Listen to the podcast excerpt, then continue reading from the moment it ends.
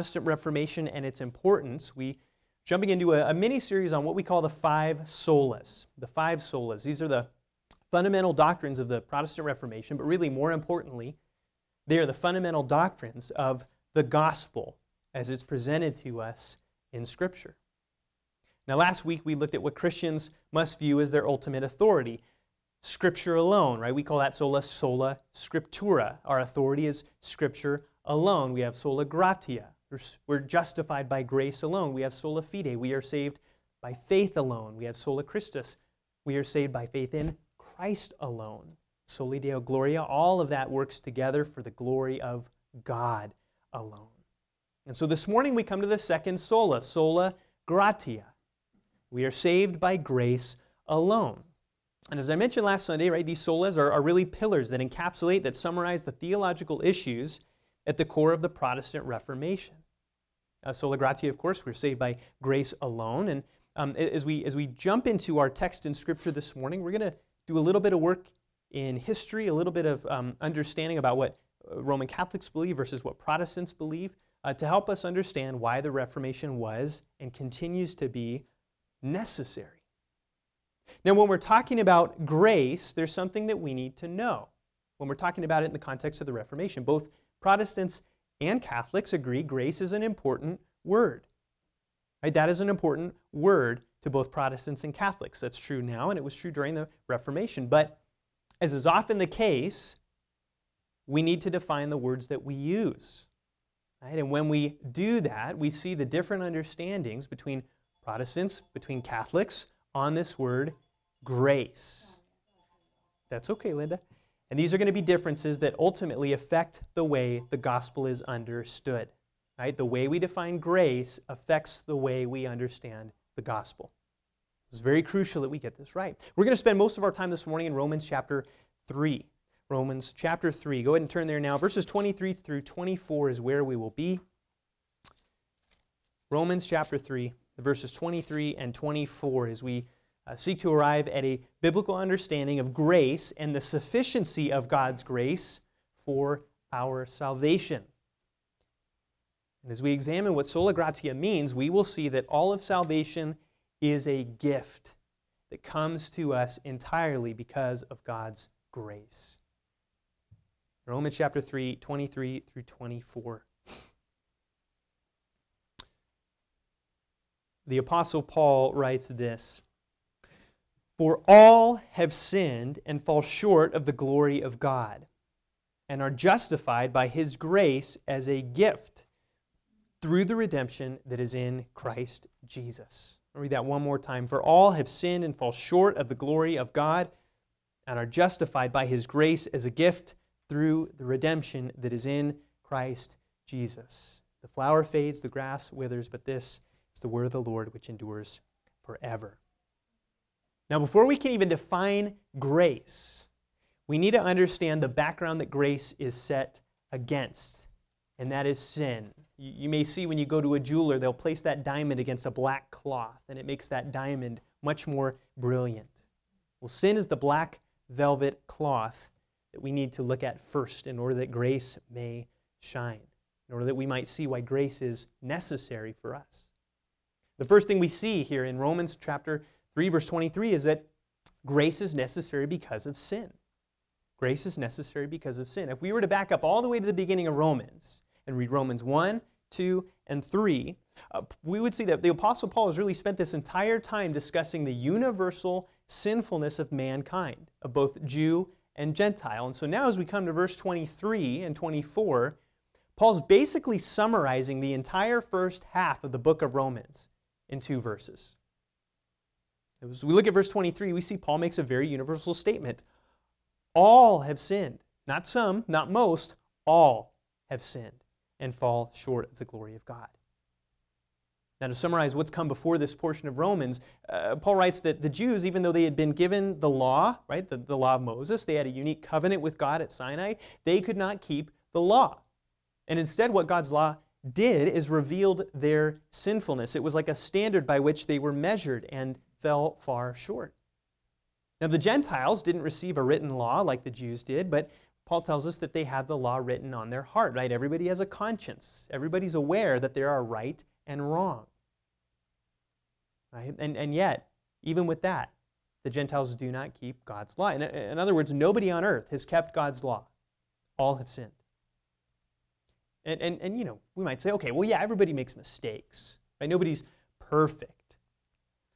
But that's not what Paul's saying here. That's, that's very mild. That's not what Paul is getting at. Paul's painting a much darker picture, right? Paul's not talking about having an off day here or there, being a little grumpy, a little mischievous, a little white lie, or a mean word. No, Paul is getting at something much more debilitating and much more serious. First, when Paul says all have sinned, he's, he's essentially making a statement about the natural state of humanity internally, morally, spiritually. When Paul says all have sinned, he's describing the fact that all humans are sinners by nature. Uh, uh for example, if we were to flip over a couple pages to Romans chapter 1 and see the descriptors that Paul uses to describe humanity, uh, here's what we would see. We would see in verse 21, for example, that mankind, because they've rejected God, right, have become futile in their thinking. Their foolish hearts are darkened. If we were to go down a little further to verse 24, we, we see that mankind is given up to the lusts of their hearts. If we were to keep going, right, we see that man exchanges the truth about God for a lie. That's man's natural disposition. Verse 26, right? We, we, you know, natural humans are given up to dishonorable passions. We keep going, right? Uh, verse 28, given up to a debased mind to do what ought not to be done. If we go down to verse 32, giving approval to those who practice evil. This is no one small time sin, and this is not even really discussing behavior exclusively. It is discussing the internal, inescapable sinfulness that all humanity has. My children are very, very small. I did not teach them how to lie. I did not teach them how to steal. I did not teach them to hit their brother in anger. They figured that out all by themselves. Even from a young young, young, young age, from birth. We have that nature in us.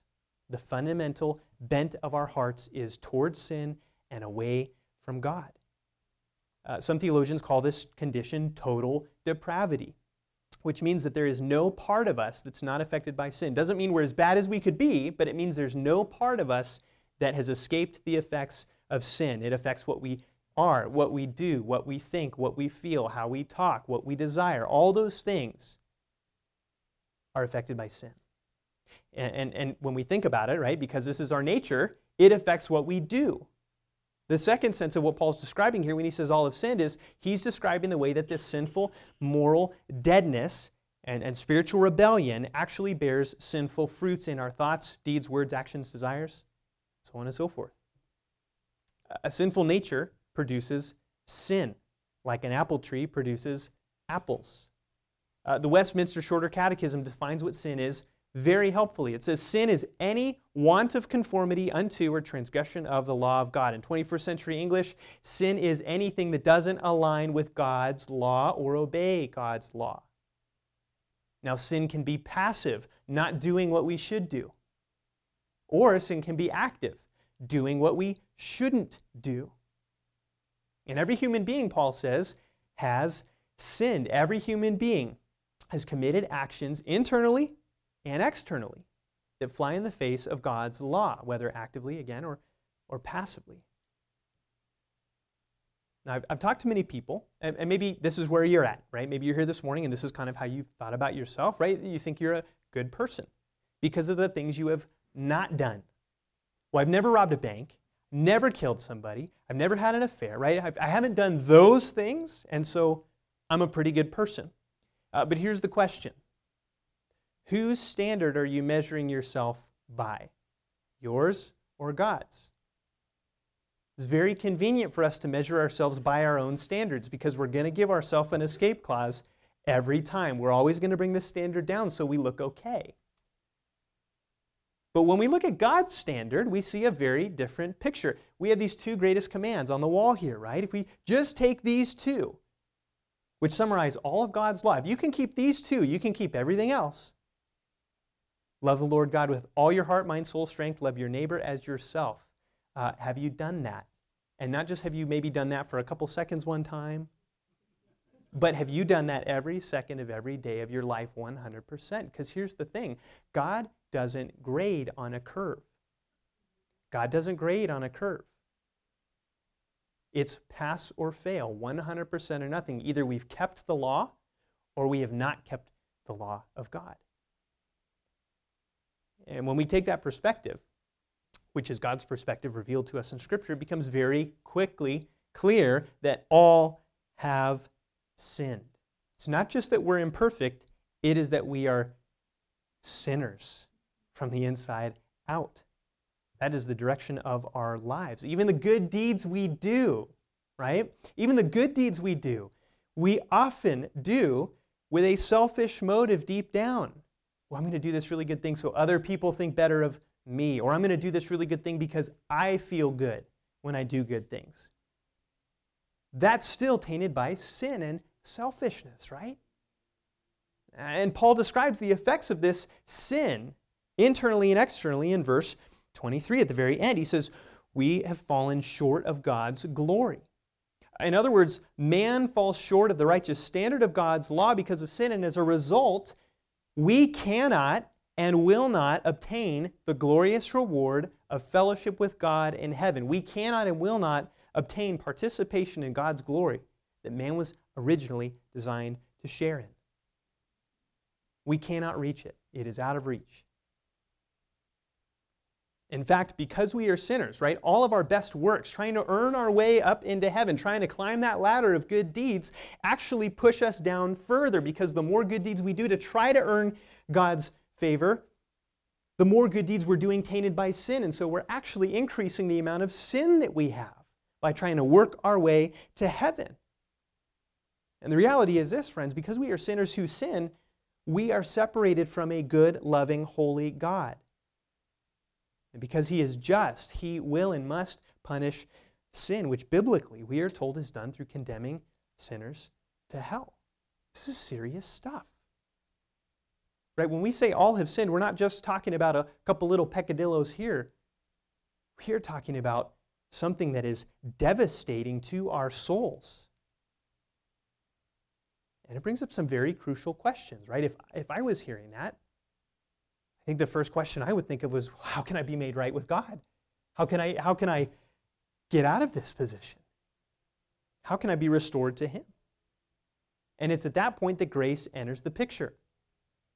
Right? It becomes pretty clear that from what Paul says here, man on his own, you and I on our own, we are unable and unwilling to obey God's law.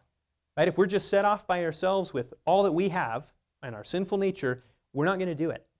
And if we do, we're not going to do it for the right reasons. So God must intervene. God must intervene. Man, you and I, we need a righteousness and a salvation that is from outside of us. Because everything in here is sinful, it's corrupt.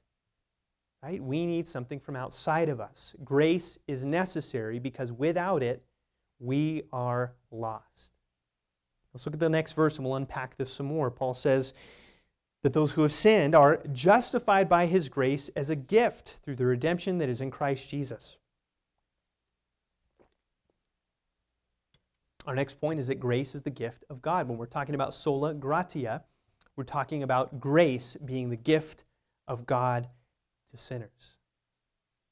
Now, Paul says something wonderful here, right? This is good news. This is good news. Even though all of humanity has sinned and fallen short of God's glory, God has provided a way for man to be made right with Him. That's good news. There is a way to be justified by His grace as a gift. And there it is, the G word, right? Grace. Grace. Uh, but before we can unpack what Paul is saying here, right, again, we're, we're approaching this from the context of the Reformation, we need to take a step back and look at some definitions of grace. Because again, the way we understand it is going to dramatically affect our understanding of the gospel.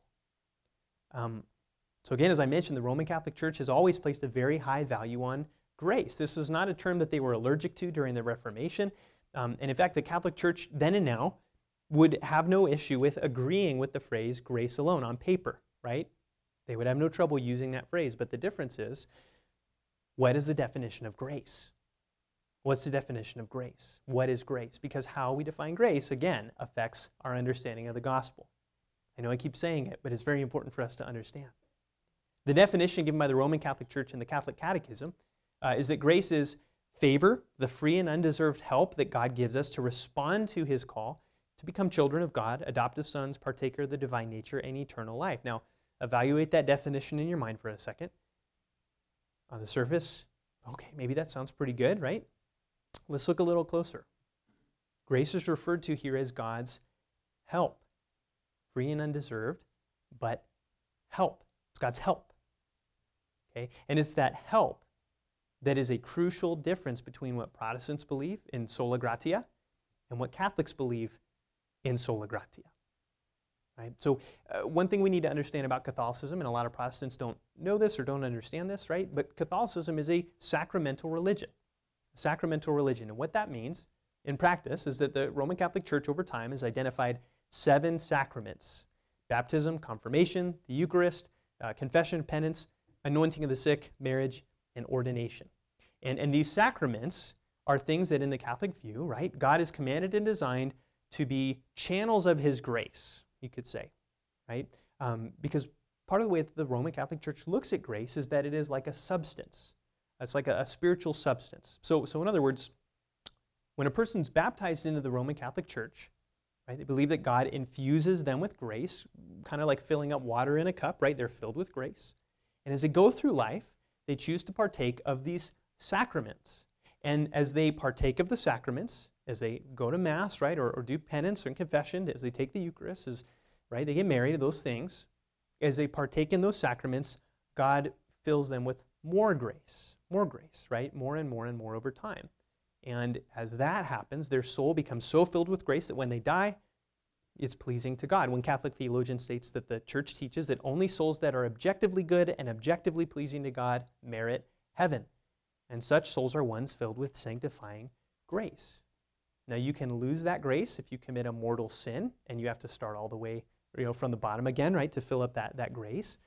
But the Catholic understanding of justification, that word that Paul's used here, um, is really the process of renewal and sanctification of the soul. So in Catholic theology, justification is something that makes you better and better and better. It makes your soul better and better and better. So this phrase justified by his grace is a gift that we see in Romans 3:23 in the teaching of the Catholic Church is that we have to cooperate with the grace that God fills us with by partaking of the sacraments. That's what brings us to heaven, right? Uh, since our cooperation in receiving that grace through the sacraments means our souls are made more pleasing to God. Does that make sense so far? You get more grace by doing the sacraments. The more grace you have, the more pleasing you are to God, right? If we had to boil it down, that's what it comes down to. So the Catholic position of grace alone means you are saved by grace, right? But that you have to go get the grace in the sacraments. We have to ask is that really grace alone, or is that grace plus? Grace plus human effort, right? It's not grace alone, strictly speaking. It is grace plus that grace that God provides plus your effort in going to get it. If you choose not to go partake of the sacraments, you will not have that grace. And the sacramental view of grace is very similar to what Luther and the Reformers were dealing with in their day as well. And the Protestant view of both justification and grace is much different than the Catholic view. For Protestants, justification is not our work, and grace is not a substance. Uh, justification is God's saving declaration of forgiveness and righteousness towards sinners that flows out of his gracious nature. So let's go back to our text and we'll kind of unpack this a little bit more. Paul tells us in verse 24 that sinners are justified by God's grace as a gift. Paul talks about justification all over the place, especially in Romans and in Galatians. And um, one particular place that is helpful to clarify what is justification is Romans 5.16. Uh, turn over there just a page, Romans 5.16.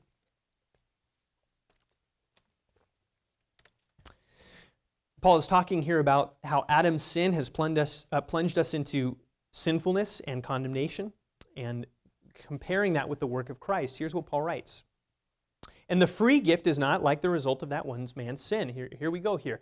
For the judgment following one trespass brought condemnation, but the free gift following many trespasses brought justification.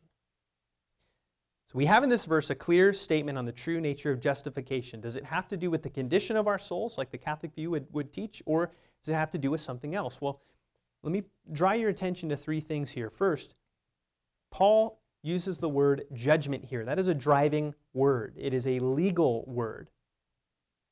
Right? Paul there is talking about God judging man's failure to obey the law, to obey his commands. That is a, a legal word, God's verdict of guiltiness for our sin.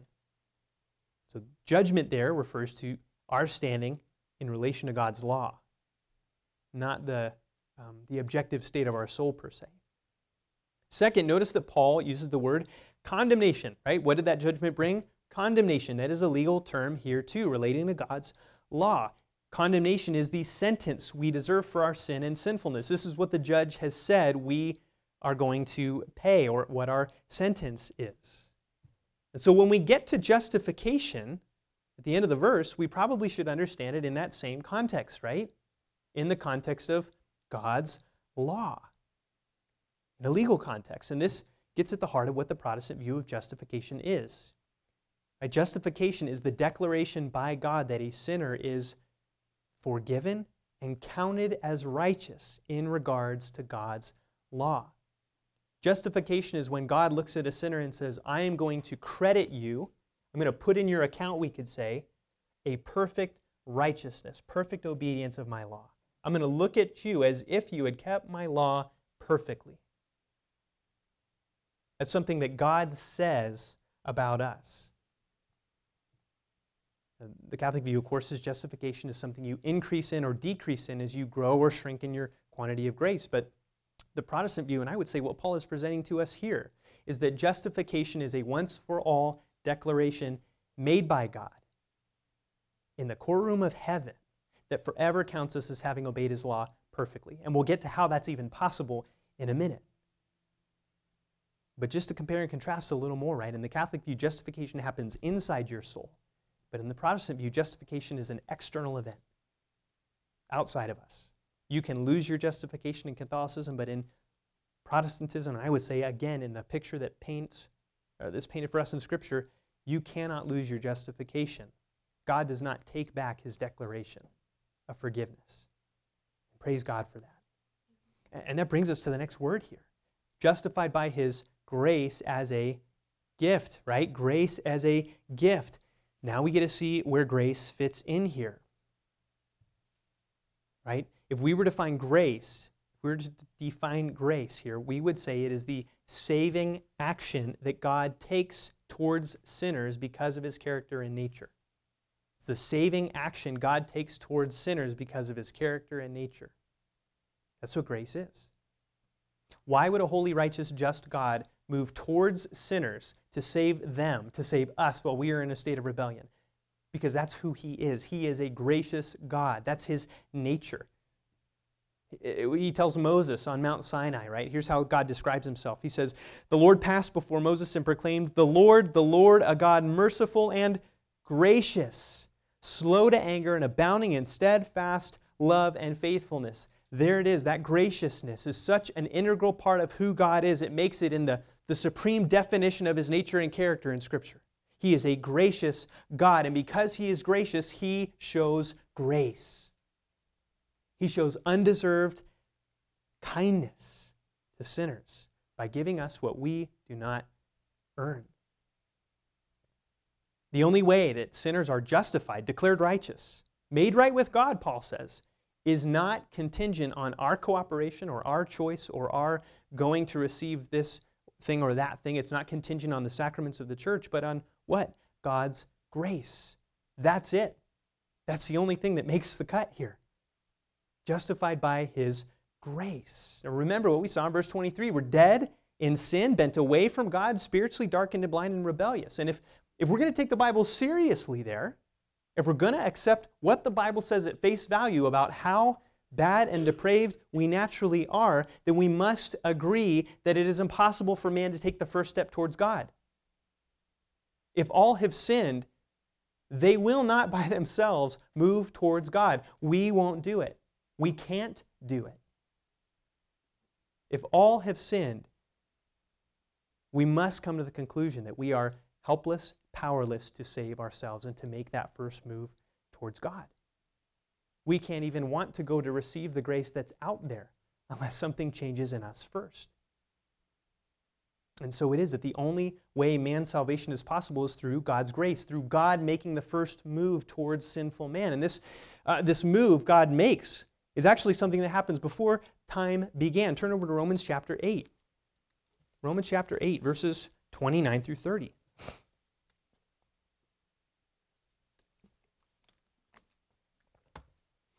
Paul gives us an amazing window into the working of heaven here, into what God does. Now, we have our experiences of how we come to Christ, but Paul is saying, hey, look, here's what's really going on behind the scenes. It's an amazing thing we read here. Uh, in verse 29, here's what we read For those whom he foreknew, he also predestined to be conformed to the image of his Son, in order that he might be the firstborn among many brothers. And those whom he predestined, he also called, and those whom he called, he also justified, and those whom he justified, he also glorified. We, we could probably spend eight weeks just in those two verses, right? There is so much there, so much there. But when we read that, even just at face value, even just at a glance, it becomes indisputably, indisputably clear that God is the initiator, the author, and the finisher of our salvation. Paul tells us he is doing this. He is doing this. He is doing this. From, from being foreknown to being glorified, God is the active agent here. Paul does not describe a scenario in which God puts the grace on the table and you have to go get it. That's not what is described here for us. That is more like the Catholic view than what we see here in Paul uh, what we see in this text is that God is the one applying that salvation to his people according to his purposes. He is the one that foreknows. He is the one that predestines. He is the one that calls. He's the one that justifies. He's the one that glorifies. It's him from beginning to end. And again, I wish we could spend more time here. We will in our fellowship groups. Just, just wait. But what it tells us is that God chooses whom he will save according to his grace and that anyone's salvation is not dependent ultimately on their choice, but God's. That doesn't take away our free choice in following Him and choosing to become Christians. That's real. But we must understand that God's gift of grace is not attached to anything we do or anything in us. It cannot be. And Scripture does not paint such a picture. In fact, what we see is that the mere ability to savingly trust Christ and repent of our sin, that itself is a gift from God. Because here's the reality if God does not change our will in our hearts, we will not choose Him. Again, if all have sinned, if all are truly dead in sin, God must change us before we can come to Him. The prophet Ezekiel speaks about this work that God alone can do in Ezekiel 11, 19 through 20. This is the new covenant here. And, and, and listen to what God says He's going to do. He says, I will give them one heart and a new spirit I will put within them. I will remove the heart of stone. That's that spiritually dead, sinful heart that we have. I will remove the heart of stone from their flesh and give them a heart of flesh, in order that they may walk in my statutes and keep my rules and obey them, and they shall be my people, and I will be their God. That picture there of God taking out the heart of stone and putting in a heart of flesh, we call that being born again. We call that being regenerated. That's the event where God gives a sinner a new, spiritually alive heart, and they go from death to life. When they have a heart that will and can see the glory of Christ, see their need for Christ, and turn in faith and repentance to Christ because it is now spiritually alive. God is the one doing that work on His initiative. Now, it's a, it's a common view today, right? And this ties to grace. It's a common view today that you are born again after you choose to follow Jesus, right? Um, that you believe in Jesus, you repent of your sin, and then you are born again and filled with the Spirit. But biblically, this is not possible. This is not possible. Again, we've seen in the first three chapters of Romans, we see in Ephesians chapter 2 and Titus chapter 3 that we are so dead in sin and totally depraved that we cannot and will not choose God unless we receive a new heart.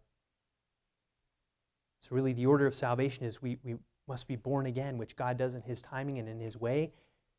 And then we are able to turn in faith and repentance to Christ. And why is this important? This isn't just, you know, abstract theology. This is actually very, very important because it highlights God's grace towards sinners. As Paul writes in Romans 5 8, God shows his love for us in that while we were still sinners, Christ died for us. God does not wait for us to come to a certain position of goodness or to come to a spiritual sense where we're going to make a good choice before we receive those gracious gifts in Christ. When you and I were out running around living our lives of rebellion and sin, whether that be an open depravity or whether that's in religious moral self righteousness, whatever it is, when we were far from God and, and really when we were his enemies, as the Bible describes us, while we were sinners, the Bible paints a picture that God, in His free and sovereign will, chose to save us apply that salvation to us. God did that of His own free will. God did not throw a life preserver to a drowning man. That's not what salvation is. No, salvation is God went into the depths of the ocean to bring up our spiritual corpses and breathe new life into it. That's grace. That is radical grace. And, and, and taking such a view of grace as the Bible describes for us is, is difficult sometimes for us because in our experience of salvation, right, we do make a free choice. We do turn to Christ consciously in faith and repentance, right? We're, we're not robots or puppets on a string or anything like that. But what we have to do is understand that our experience of salvation doesn't govern what God tells us He does in salvation, right? So, this is grace, what we see here. It is all of God. It is a pure gift, Paul says. This gift of justification, of being counted as righteous, is not something we could ever be capable of earning. It is a gift given by a gracious God to undeserving sinners according to his purpose, not our decision. Again, grace is not a substance, it is God's gracious work towards sinners. We, we often define grace as receiving something we don't deserve, and that's true we receive the gift of salvation, of righteousness from God, given to us freely. But, but here's the thing, right? Sometimes we as evangelicals, we do the grace plus thing. We end up saying, well, you know, I need to cooperate with God's grace in order to be saved. I need to cooperate with God's grace in order to be born again. I need to yield or surrender in order to receive the new birth and be saved. That's, again, when we look at it, that's more Catholic than it is Protestant, right? We've already seen why this is impossible for us to cooperate with God's grace before we are saved. But it should make all of us consider and ask is my understanding of God's grace and salvation grace alone or grace plus? Is it grace alone or grace plus? Are we willing to accept the fact that God is the one who has redeemed us from beginning to end, or do we insist that we must place ourselves in the equation somewhere? We must have a part in there somewhere. That we are adding something to God's work. Grace alone or grace plus? Not grace plus good works, not grace plus surrender, not grace plus anything. We are saved by God's grace alone, exclusively, by itself. God's grace needs nothing added to it to work. God is the active party in our salvation. As, as R.C. Sproul said, we had nothing but our sin that made salvation necessary to the equation, right? That's all we're bringing to the table is our sin. But many people struggle with this, right? How is it just for God to declare sinners righteous who are not actually righteous? Because that's what justification is. How does God get away with doing that? And in fact, this was and continues to be the main criticism of the Catholic Church against the reformers. It's a legal fiction. God's just making up a legal scenario that's not true. Right? He's declaring us righteous when we're not really that way. But such a criticism ignores what Paul says at the end of verse 24 that where does this gracious gift of justification come to us and how is it made possible? Look what he says the redemption that is in Christ Jesus. The redemption that is in Christ Jesus. Christ Jesus, the Son of God, took on flesh, lived a perfect life in full obedience to God's law. He was perfectly righteous in every way. All have sinned except Christ. And yet Christ went to the cross for us, as Peter says, bearing our sins in his body, taking our sins to the cross, and willingly suffering the penalty that you and I deserved. Did you and I ask him to do that? No. Grace at work.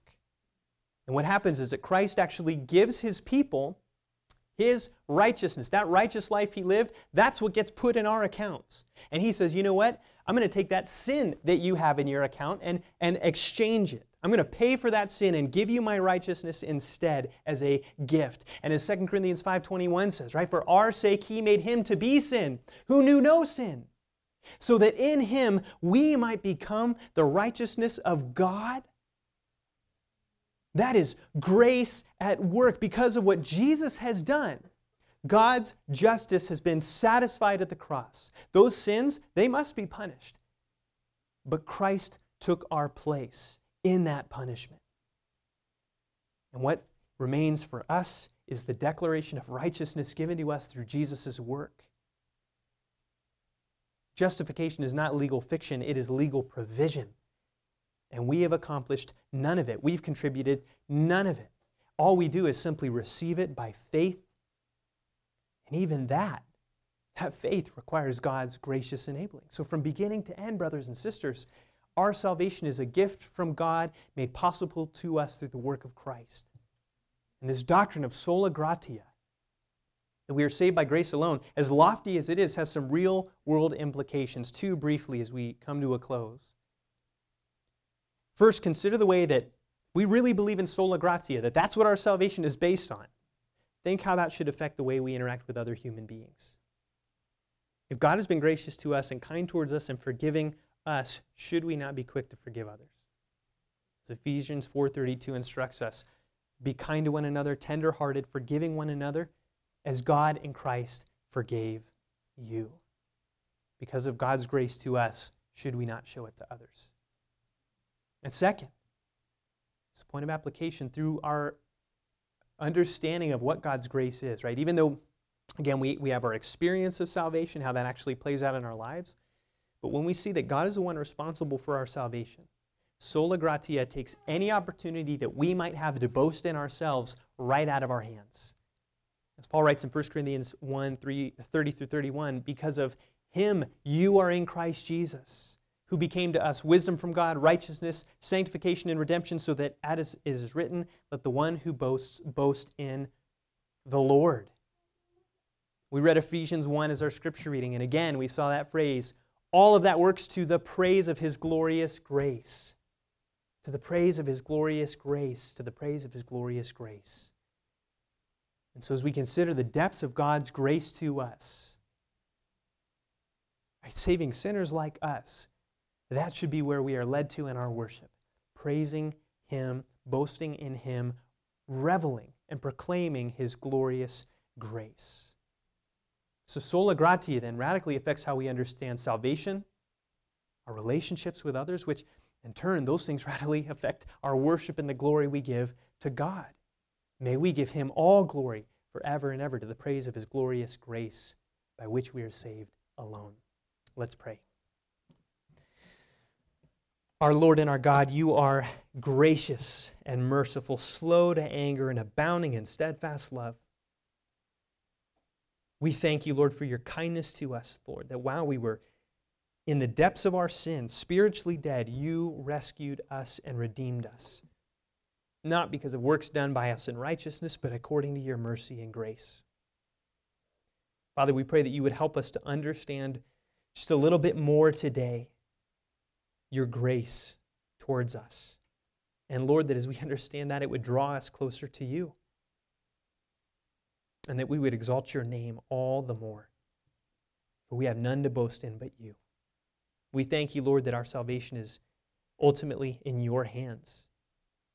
Lord, that we do not need to fear losing it or increasing or decreasing in it, but that we are saved by grace alone, and that grace is yours.